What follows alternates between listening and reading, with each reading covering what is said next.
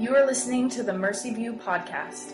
Mercy View exists to be a gospel centered family of missional disciples to the glory of God and for the city's good. For more information about Mercy View, please visit our website at mercyview.com.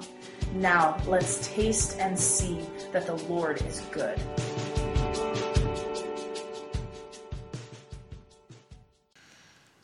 Acts chapter 1, starting in verse 6. So when they had come together, they asked him, Lord, will you at this time restore the kingdom of Israel? He said to them, It is not for you to know times or seasons that the Father has fixed by his own authority. But you will receive power when the Holy Spirit has come upon you, and you will be my witnesses in Jerusalem and in all Judea and Samaria and, and to the end of the earth. This is the word of the Lord. Well, good evening. Uh, my name is Trey. I am a church planting resident here at Mercy View. It's great to have a chance to share uh, from God's word this evening. If you have your Bibles, go ahead and keep those open to where we just were in Acts chapter 1, verses 6 through 8. We're going to spend a lot of time there this evening, and we're going to be a couple different places as well, but that's the main text we're going to unpack um, just to the right of the entrance of the church that I grew up in was a big glass case on the wall. It was about 10 feet tall, 14 feet wide, and in the center of it was a massive map of the world. And dotted all across this map were a bunch of red push pins with numbers on them, and they corresponded to these placards and infographics that surrounded the map inside the case. And inside these graphics were photos of individuals, of couples, of families, and a number that showed where in the world they were. These were the men and women that the church that I grew up in supported around the world in the work of global missions. If you grew up in the church, you might be similar with, a, with a, some kind of feature like that. I, I saw a similar thing on the wall back on the way to the kids' area with names of folks and where they were serving. I know for me, in the context that I grew up in, uh, these mission walls were in nearly every church, and, and they were there to serve as this visual reminder of the fact that the church was supporting people around the world in the work of missions, and we were called to that.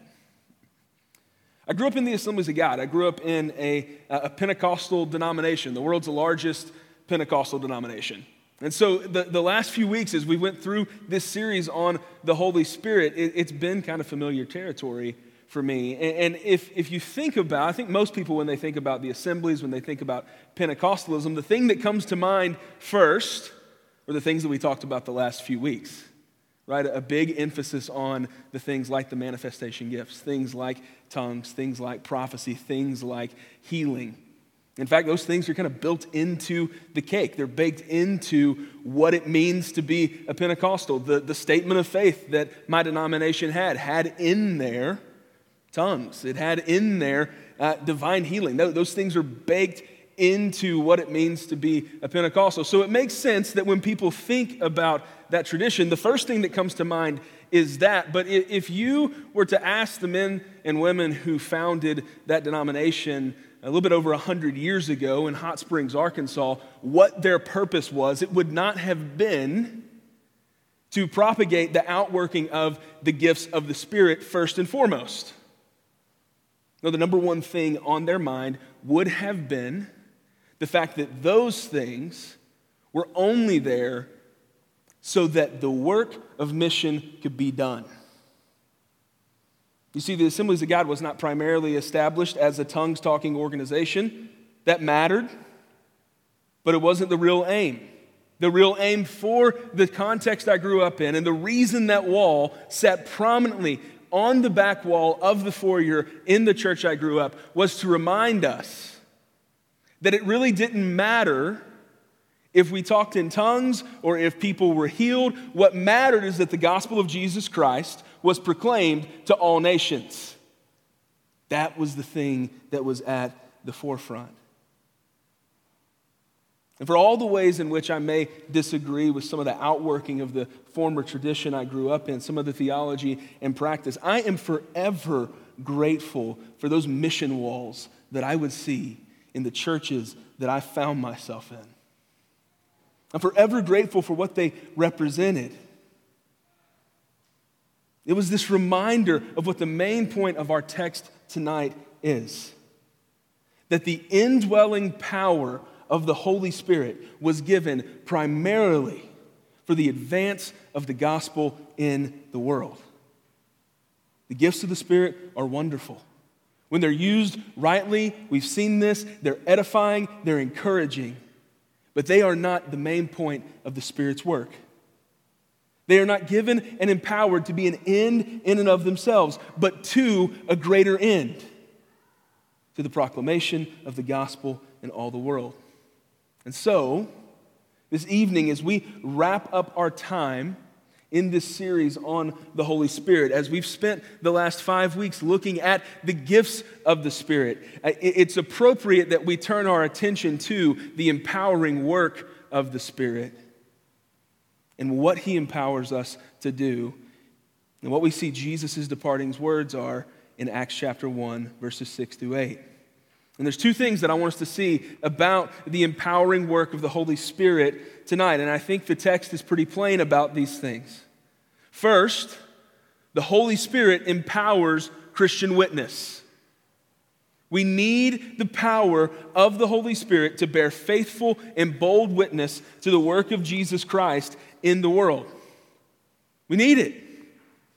And the second thing that we need to see this evening is that the Holy Spirit empowers this witness. He empowers us to go, be that across the street or across town or across the globe. And so, with that roadmap for the text, I want us to dive in.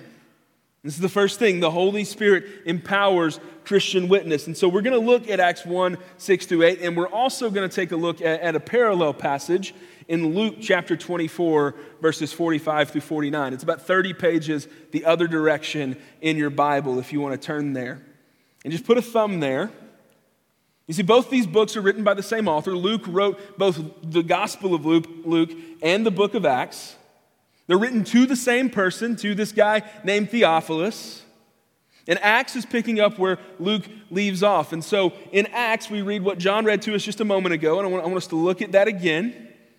And we see in verse 6 So when they had come together, they asked him, Lord, will you at this time restore the kingdom to Israel? And he said to them, It's not for you to know the times or the seasons that the Father has fixed by his own authority, but you will receive power when the Holy Spirit has come upon you, and you will be my witnesses in Jerusalem and in all Judea and Samaria and to the end of the earth. And so, if you got your thumb there on Luke 24, let's look back there, starting in verse 45. It says, Then he opened their minds to understand the scriptures. And he said to them, Thus it was written that the Christ should suffer and on the third day rise from the dead, and that repentance and forgiveness of sins should be proclaimed in his name to all nations, beginning at Jerusalem. You are witnesses of these things. And behold, I am sending the promise of my Father upon you. But stay in the city until you're clothed with power from on high. Notice the similarities.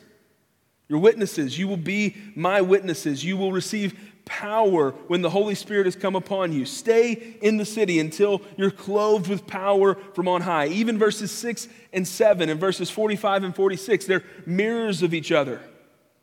In Acts, we see the disciples are confused about the nature of the kingdom.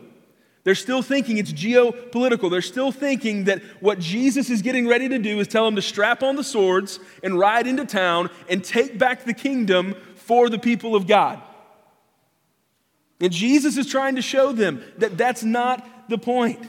And so I think when we read in Luke that Jesus opened their mind to understand the scriptures, he's showing them, he's wanting them to see that the nature of the kingdom is spiritual. And so the work of the kingdom that they're to be carrying out, it's spiritual, not physical. There's this parallel that's going on. And so the disciples, they, they go back to Jerusalem. Jesus ascends into heaven. They make their way back and they're waiting for the promise of the Father, for the one that John in his gospel called the Helper, for the Holy Spirit. And that's what they did. They went and they waited. And by the time we get over to Acts 2, it's been about 10 days. And you have 120 people who had seen Jesus ascend into heaven, who had heard him say, Go and wait, the promise is coming, you're going to be clothed in power. And they're in this little room in a house. And we read in Acts chapter 2 that they were all together in one place. And suddenly there came a sound like a mighty rushing wind, and it filled the entire house where they were sitting. And divided tongues as of fire appeared to them and rested on each of them. And they were all filled with the Holy Spirit and began to speak in other tongues as the Spirit gave them utterance. What took place here in Acts 2, it's loud, it's disruptive, it spills out from whatever house they're in. And because there's people in Jerusalem at this time for the feast, the, the, the, the feast of Pentecost, all, from all over the Greco Roman world, they heard what was happening. And we're told that they, they heard a bunch of uneducated, backwoods Galilean fishermen proclaiming the mighty works of God in their own languages. And we're told that Peter gets up and he preaches the first Christian sermon, he proclaims the gospel. He proclaims exactly what Jesus said. He proclaimed repentance and forgiveness of sins in the name of Jesus. And he gives an altar call, and 3,000 people get saved. 120 to 3,000 right then.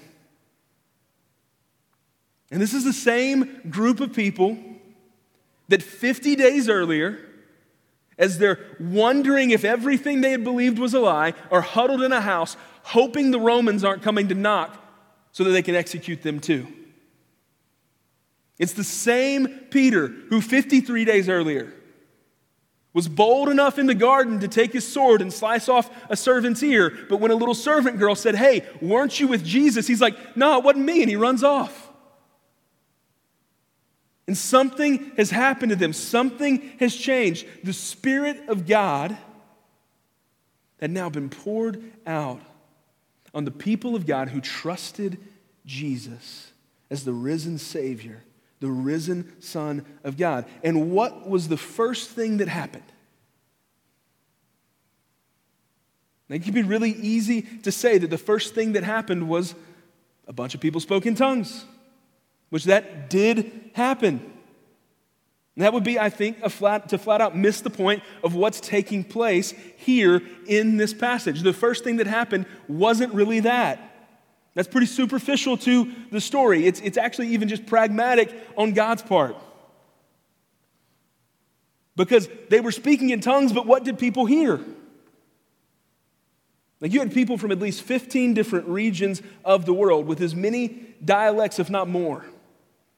And they didn't just hear a bunch of people speaking in a bunch of different languages that no one could understand. It says that each of them heard in his own language these uneducated fishermen, carpenters, women proclaiming the gospel.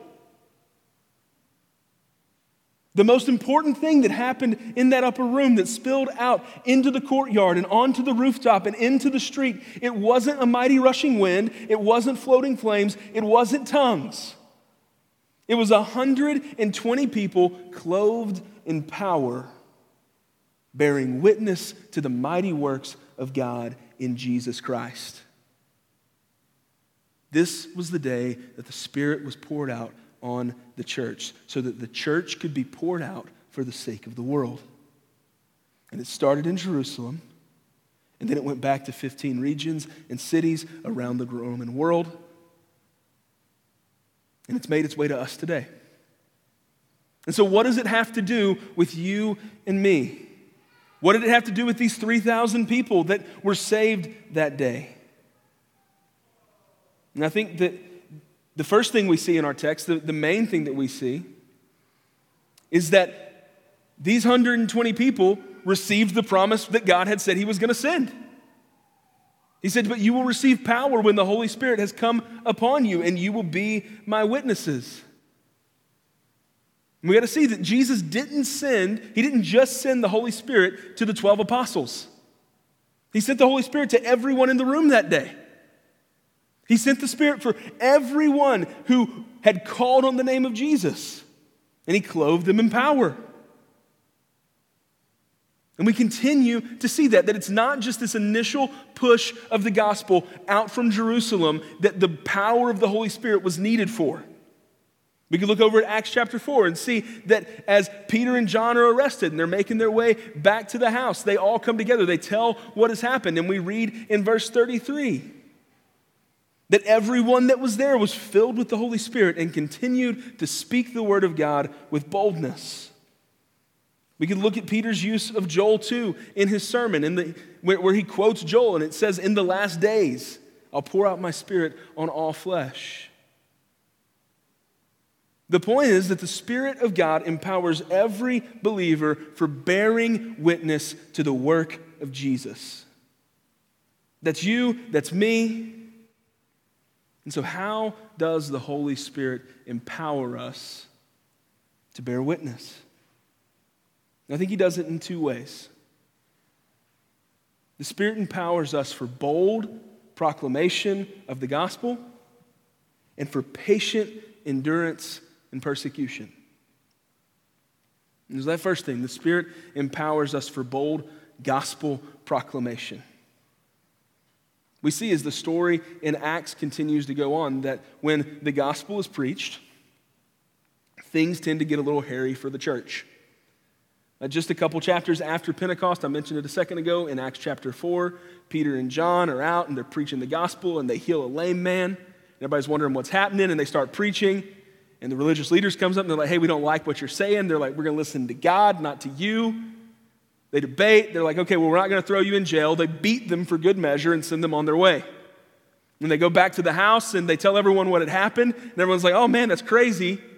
And they begin to pray with one another. The Holy Spirit comes and they're all filled again with the power of the Spirit. And they continue to proclaim the gospel with boldness. We see Paul say on multiple occasions in his letters that the words that he preached were not with eloquence, not with human wisdom, but with power and the Holy Spirit. That's how the gospel goes forth. Bold proclamation of the gospel. That's why the Spirit not only comforts us, but empowers us. And so let me ask you what does boldness look like for you? What does bear the gospel with all the world? Like, are we meant to be standing in the Blue Dome with a megaphone preaching on the street? I know some folks who would say emphatically, yes, you should go in a likely place, and maybe there is some real boldness in that. However, I think the most likely place that you and I are going to find ourselves in that's going to require some boldness to proclaim the gospel is in the moments where spiritual, spirit empowered boldness has to overcome situational awkwardness. Like when you're sitting around the table at Thanksgiving with your family, and your uncle happens to bring up some religion or something that gives you an opportunity to share the gospel. It's going to be a little awkward. But do you have the boldness to step into that? I think it's going to take some boldness when you're with your coworkers who grew up in Oklahoma, who maybe grew up in the church and feel as if maybe they know the gospel, but you can tell by the way they live their lives in unrepentance and in flagrant sin that they may have heard the gospel, but they're inoculated to it. It's going to take some boldness to say, man, what you believe isn't the gospel. Let me tell you about Jesus because they're going to think they already know. And maybe an even more difficult situation you're going to find yourself in, and increasingly so in a city like Tulsa that's receiving people from all over the country and all over the world who may not have actually ever heard an accurate presentation of the gospel, is a bunch of people who are really good people. And when you talk about repentance and forgiveness, they just don't think they have anything they need to be forgiven for. They're good. They do good. And it's going to take boldness to speak the gospel in that kind of situation, in that kind of moment. And one last thing before we hit on the second way I think the Spirit empowers us boldness doesn't give you a license to be a jerk. Okay? It probably shouldn't have to be said, but it does. Okay? You do not have a license because you are bold in the Spirit to be a jerk. You can be bold without resorting to the kind of rhetoric that has filled our public discourse in recent years. You don't have to belittle, you don't have to name call. And listen, I know the Apostle Paul was apt to mock folks, okay? I know that Jesus liked to flip some tables, and you're not Paul and you're not Jesus. If it is the kindness of God that leads to repentance, then maybe, just maybe, as we are seeking to, in boldness, proclaim the gospel, we should employ kindness ourselves. It's just a thought. And if you feel in yourself a bit of, hey, but you already mentioned like the fact that people think they're good, they might not need to hear this, and actually I got off my notes a second ago, and this point doesn't actually make sense. Don't be a jerk as you're sharing the gospel. the second thing that we need to see is that the Spirit empowers our witness, and He empowers it in a way that lets us be patient in endurance and in persecution. Now, I'm going to be honest with you. I think a lot of times when we talk about persecution, it, it really kind of zeroes in on this idea of, well, people have said mean things about us as Christians and they don't really understand the gospel and they throw out these memes that are just kind of ad hominem attacks that uh, don't really understand what it is they're attacking. And, and I see that. And, and there's a sense in which there is a kind of persecution that is pushing sound doctrine that would push historic Christian belief, that would push what it means to actually believe what Jesus had said kind of out of the public discourse. I think that's legit. I think that is, is something that is real. And, and I think that sometimes the way that we claim that's a little overblown. But I think that that's something that we can experience. And I think that as we do that, the Spirit gives us patience to endure. And one author I read recently said that if, if he was to compare the place the church finds itself in the West more broadly to any other time in history, it's not going to be the 1500s and the Reformation, it's not going to be the Middle Ages, it's going to be the second century,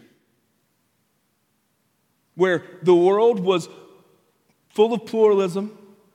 It was a secular society that, that really didn't understand what the gospel had to offer. And it was a time where Christians were being fed to lions in the games, beheaded, and burned. Now, I'm not saying that he was making an argument that we're kind of headed that direction, that that's really not the trajectory that we're going to, but as the culture becomes increasingly secularized, I think that gen- genuine persecution is possible. The kind of things that we see overseas, the kind of things that still happen in the world. We're, we're not going to be immune to such things potentially. Jesus does promise that that kind of stuff will come. And so we may or we may not see that. But what we do see in the scripture is that though the Spirit empowers God's people to go through even the most awful forms of persecution with patient endurance. And I think one of the greatest examples of this is in the first century Christian martyr, Stephen. After being condemned for preaching the gospel as the Pharisees were gathering stones for his execution, we read in Acts 7 55 that Stephen, full of the Holy Spirit, he gazed into heaven and saw the glory of God and Jesus standing at the right hand of God. And he knew what was coming. He knew that he was getting ready to be executed, and his eyes were fixed on Jesus. And so, the point that I want to make here is that you're probably not in danger of being executed. But as our culture increasingly calls good evil and evil good, your convictions for Jesus could probably cost you some things. Maybe it could cost you a job. It'll likely cost you some friendships. It'll probably cost you some relationships with family. And in those moments, the Spirit empowers us as believers to fix our eyes not on ourselves not on the things that we could lose, but on Jesus. Thanks be to God, His Spirit empowers us to bear witness to what He's done through Jesus Christ. Through boldness in our proclamation and patient endurance. And so there's one more thing in our text we need to see this evening before we wrap things up, and that's this. Between Matthew, Mark, Luke, and Acts, there's four accounts of Jesus' final words before the ascension. And in every one of them, we see that the mission of the church is global in scope. And so, the second thing we need to see from our text is that the Holy Spirit empowers us to go. He says, But you will receive power when the Holy Spirit has come upon you, and you'll be my witnesses in Jerusalem and in all Judea and Samaria and to the end of the earth. That's the plan. That's the mission. The good news of Jesus Christ spanning the globe from a tiny upper room with 120 people transformed by the sin defeating work of Jesus and sent in the power of the Holy Spirit. And the church has been growing and the kingdom has been expanding from that day until now. And thank God. Thank God that the gospel didn't stay in Jerusalem 2,000 years ago. Because today, some 6,700 miles away, you and I are worshiping the same Jesus that they saw ascend into heaven by the work of the same Holy Spirit who came and comforted and empowered them. And this evening, the job isn't finished, the mission isn't over. And I'm sure that if you ask one of those 120 people from the upper room, and if they were here and they were to see us worshiping in Tulsa, Oklahoma, they would say, Surely the gospel has gone to the ends of the earth.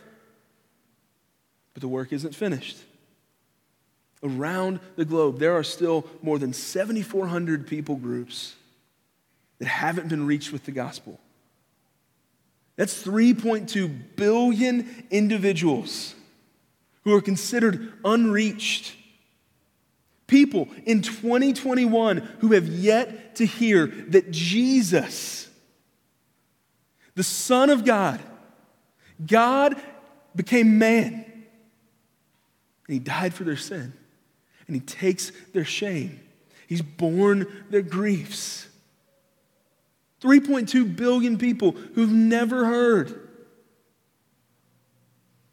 the Holy Spirit has been given to us to empower us to reach the ends of the earth with the gospel of Jesus Christ.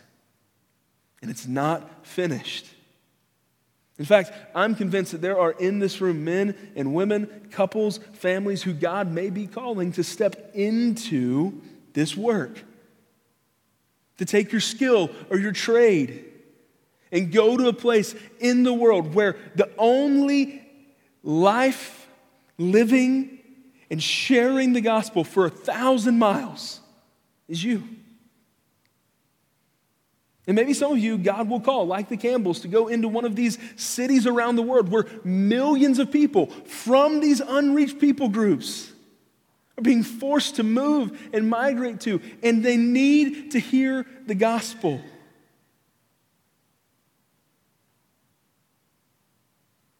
And there, you can bear spirit empowered witness to the good news of Jesus Christ. Maybe that's you. Are you willing to trust the Lord if He calls you out? Those are some maybes, but what I know this evening, without any doubt, with no ifs, ands, buts, or maybes, is that though you might not find yourself in a place that seems like the ends of the earth, you are in one right now. Like I said a moment ago, to those 120 people in the upper room, the ends of the earth is Tulsa. Although for us it may feel a little bit more like Jerusalem. And here's the point there are people in this city, in this county, in this state who have not heard, who have not believed, who do not trust in Jesus for the forgiveness of their sins. In fact, if pressed, I'm sure most would question whether or not they really need forgiveness at all. The Holy Spirit has empowered us. He's empowered you, He's empowered me to go and bear witness here, in your office, at Reese's, to the barista who serves you coffee every week and knows what you want before you even ask. He knows that, but does He know the hope that you have and the confidence that you have? that all of life is placed in the hands of a good and loving God. You and I have been empowered to go to bear witness in Tulsa, in all of Oklahoma, in our nation, until the gospel has reached the ends of the earth. As I bring this to a close tonight, it's, it's been a great 11 weeks digging into the person and work of the Holy Spirit. The third person of the Trinity is worthy of our honor and praise. He's worthy of our time in this series because he is God. It's vital for us to know the Spirit is at work in our lives, to understand how he's gifted us to live together in unity and as a community.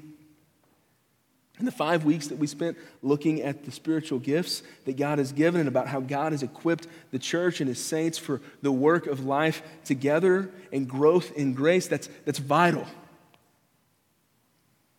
And it's also vital that we never lose sight of this reality that we've looked at this evening.